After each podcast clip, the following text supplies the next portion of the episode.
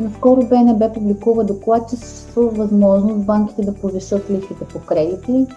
Когато банката фиксира в много малък част от случаите лихвеният процент, то обикновено тя фиксира лихвата за първите от една до 3 години. От срока на кредита все по-малко такива оферти има от банките, след което лихвеният процент става плаващ БНБ, а, това, което казва в нейния доклад е, че е възможно, не сигурно, че е възможно плавно и постепенно нарастване на лихвените проценти. От началото на годината горе-долу са същите равнища, т.е. банките не подобряват, но по-скоро запазват текущото лихвено равнище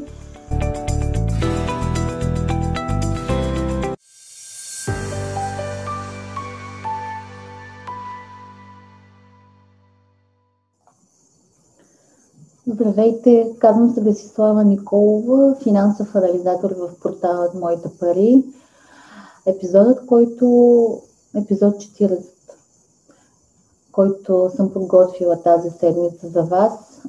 Всъщност, мисля, че темата, която ще представя в него е много актуална за всички от тези, които възнамеряват или имат кредити от банки и а, в настоящият епизод 40 ще се постарая да изложа тъй нареченото мнение относно един доклад на БНБ, в който се твърди, че съществува вероятност банките да повишат своите лихви по кредити.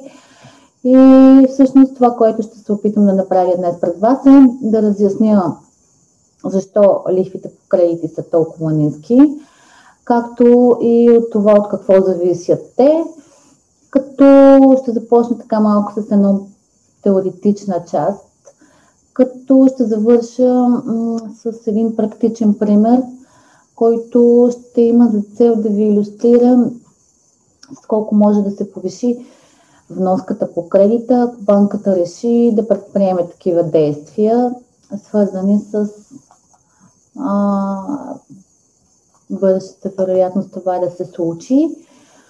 Така, едва ли някой, започвам с теоретичната част, с риск може би да ви доскочая малко. Едва ли някой си е представил, че световната економика може да бъде застрашена от човешки вирус. По-голямата част от очакванията бяха насочени към пазара на недвижими имоти и именно оттам бяха очакванията, че ще настъпи кризата точно защото никой не е успял да предвиди това събитие, все по-често го срещаме под термина черен лебед. Черен лебед по едноименната книга на Насим Талеб. Накратко означава единично събитие, което е изключително трудно за прогнозиране и води след себе си трайни негативни последствия в финансовия свят – с риск да ме обвините в негативизъм, мисля, че първо ще усещаме последствията финансови, социални, политически от вируса. И ето тук стигаме до въпросът COVID-19 ли е причината възникване на горепосочените събития? Отговорът е вирусът катализира, поне лично за мен, мое лично мнение е, че вирусът катализира настъпването на тези процеси, които економистите очаквахме да настъпят от един известен период от време. Истинските причини, понеже трябва да търсим винаги причините, истинските причини накратко са продължителните и непродуктивни процеси на централните банки да наливат пари в системите, които от своя страна създадаха сериозни деформации в отделните държави Давам за пример Датската централна банка, която за да стимулира економиката си въведе отрицателни лихви още през 2012 година. По този начин държавата се превърна в първата страна, в чиято економика действат отрицателни лихви, друг, друга страна Швеция.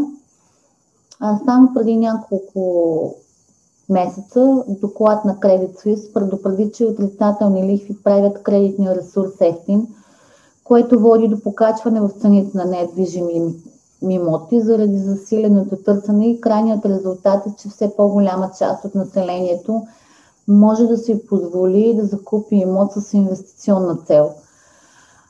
Швейцарската национална банка многократно е предупреждавала за опасност от наценяване на пазара на недвижими имоти. Точно това, тази прекалено ликвидност и вливане, вливането на тази прекалена ликвидност в економиката, всъщност за нас економистите или по-голямата част от нас е притеснително, защото води до тъй наречените деформации на пазара, понеже говорим за причините, които са довели до а, настоящата или ще доведат до настоящата криза, настоящия спад, който наблюдаваме в момента.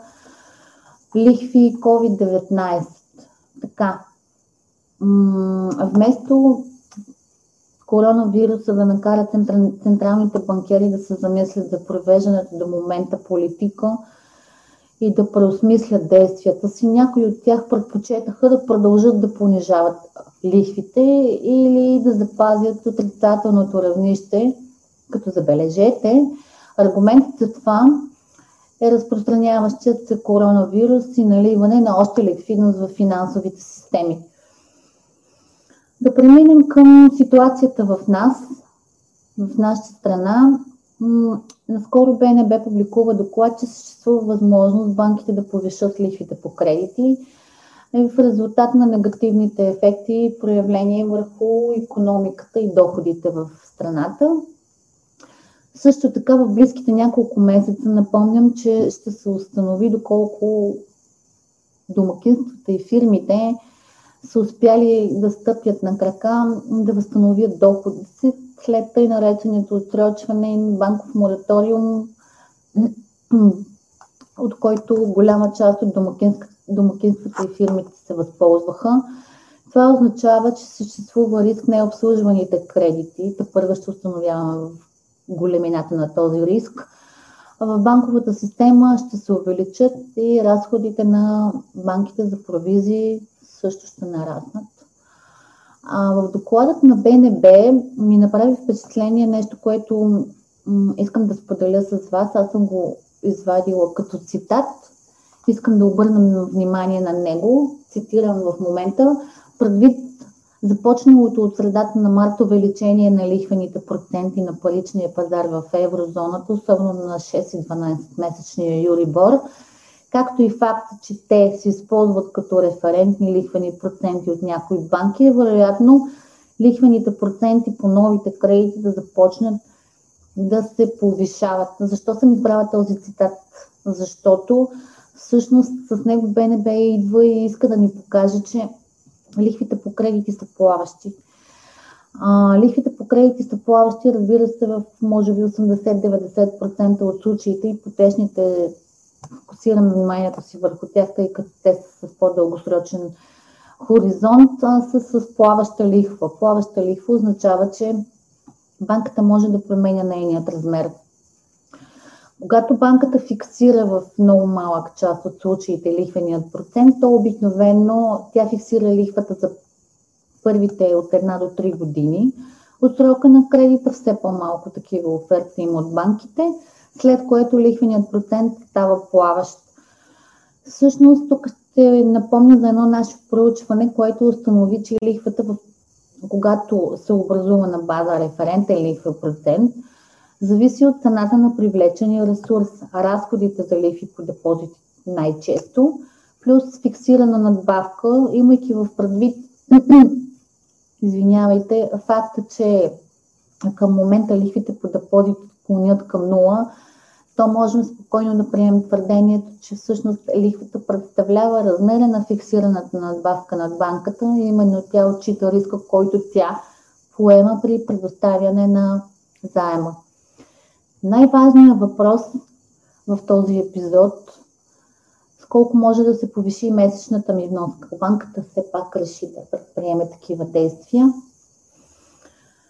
Така, примерът, който съм а, пресметнала днес за вас е с ипотечен кредит в размера на 100 000 лева с срок на изплащане 20 години, равни месечни погасителни вноски.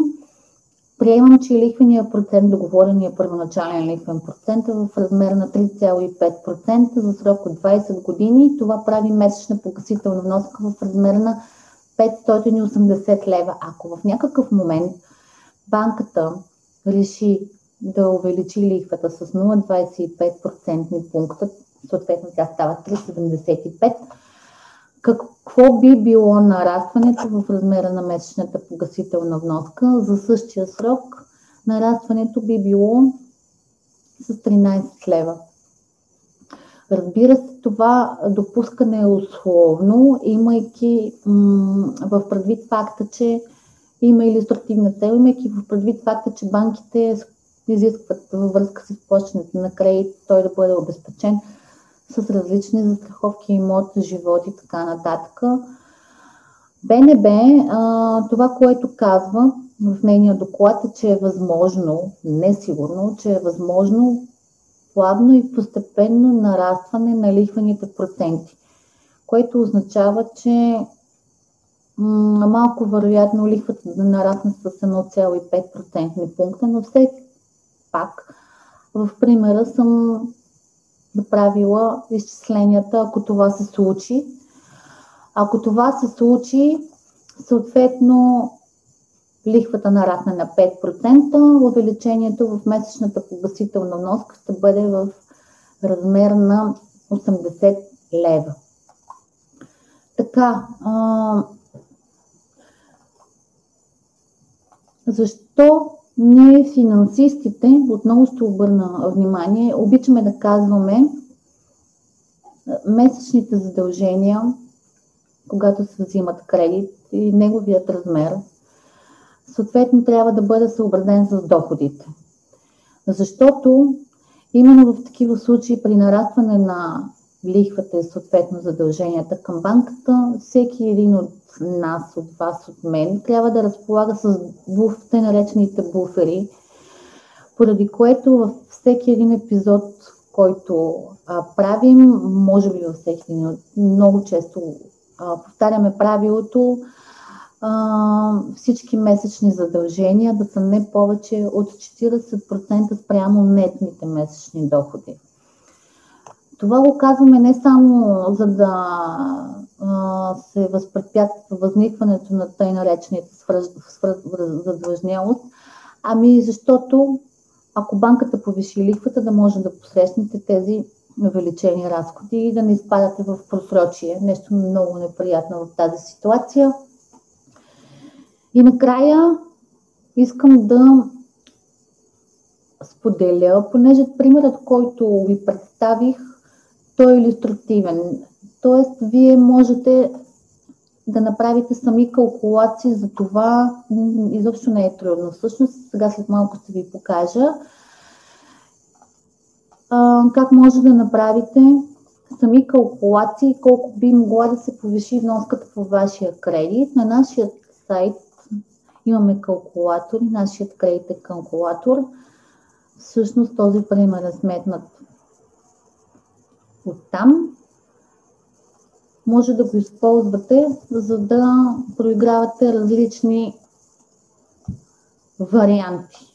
Въвеждам размер на кредита 100 000 лева, за срок от 20 години в месеци се въвежда съответно 3,5% лихва, тази, която е първоначално договорената. Изчисляваме на размера на месечната погасителна вноска, съответно какъв е. Ако банката увеличи с 0,25 лихвата. Променяме и лихвата, запазваме същите параметри, разбира се, коригираме срока на кредита в зависимост от това колко месечни погасителни вноски сме направили към момента на тази промяна.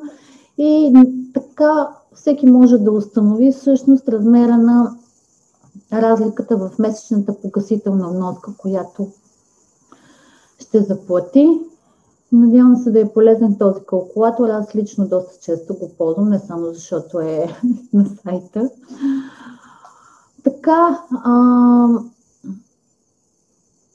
към момента, ако трябва да бъда малко позитивна, все пак да завършим и с известна доза позитивизъм, към момента липсва сигнали, поне така доколкото аз имам наблюдение, че банките възнамеряват да обърнат тенденцията да подобряват условията по заеми и са, ако мога така да се изкаже, в един период на задържане. Днес погледнах статистиката на БНБ в края на месец септември. Всъщност от началото на годината няма сериозни флуктуации в лихвените нива. По много бизнес жилищни кредити средната лихва 2,87. От началото на годината горе-долу са същите равнища, т.е. банките не подобряват, но по-скоро запазват текущото лихвено равнище.